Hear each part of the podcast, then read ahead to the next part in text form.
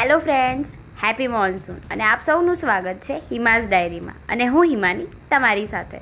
Sorry આ વખતે થોડું લેટ થઈ ગયું.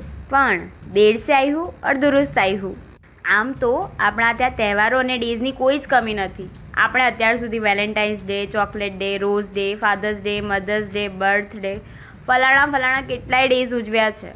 પણ હવે બે હજાર વીસ પછી આ કોરોનાને કારણે આપણે કેટલાક નવા ડેઝ ઉજવીશું.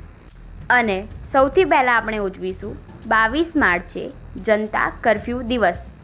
પાંચ વાગે પાંચ મિનિટ માટે ગેલેરીમાં જઈને થાળી અથવા તાલી વગાડીશું. તમને ખબર છે, જ્યારે કીધું હતું ને કે પાંચ વાગે પાંચ મિનિટ માટે આ કાર્યક્રમ કરજો, પણ આપણા ગુજરાતીઓને તો એટલી મજા આવી કે આ કાર્યક્રમ અડધો કલાક ચાલ્યો. અને એમાંય અમુક લોકોએ તો ગરબા પણ કરી લીધા.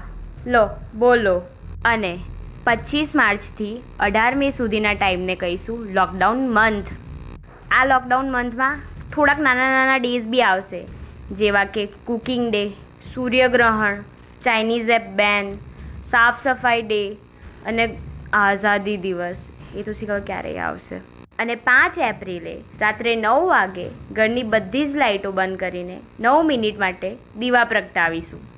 અને અઢાર મે ફાઇનલી અનલોક દિવસ, આઝાદી વાહ વાહ આમ તો તમને ખબર પડી જ ગઈ હશે કે મોન્સૂન છે એટલે મારો અવાજ થોડોક ચેન્જ થઈ ગયો છે.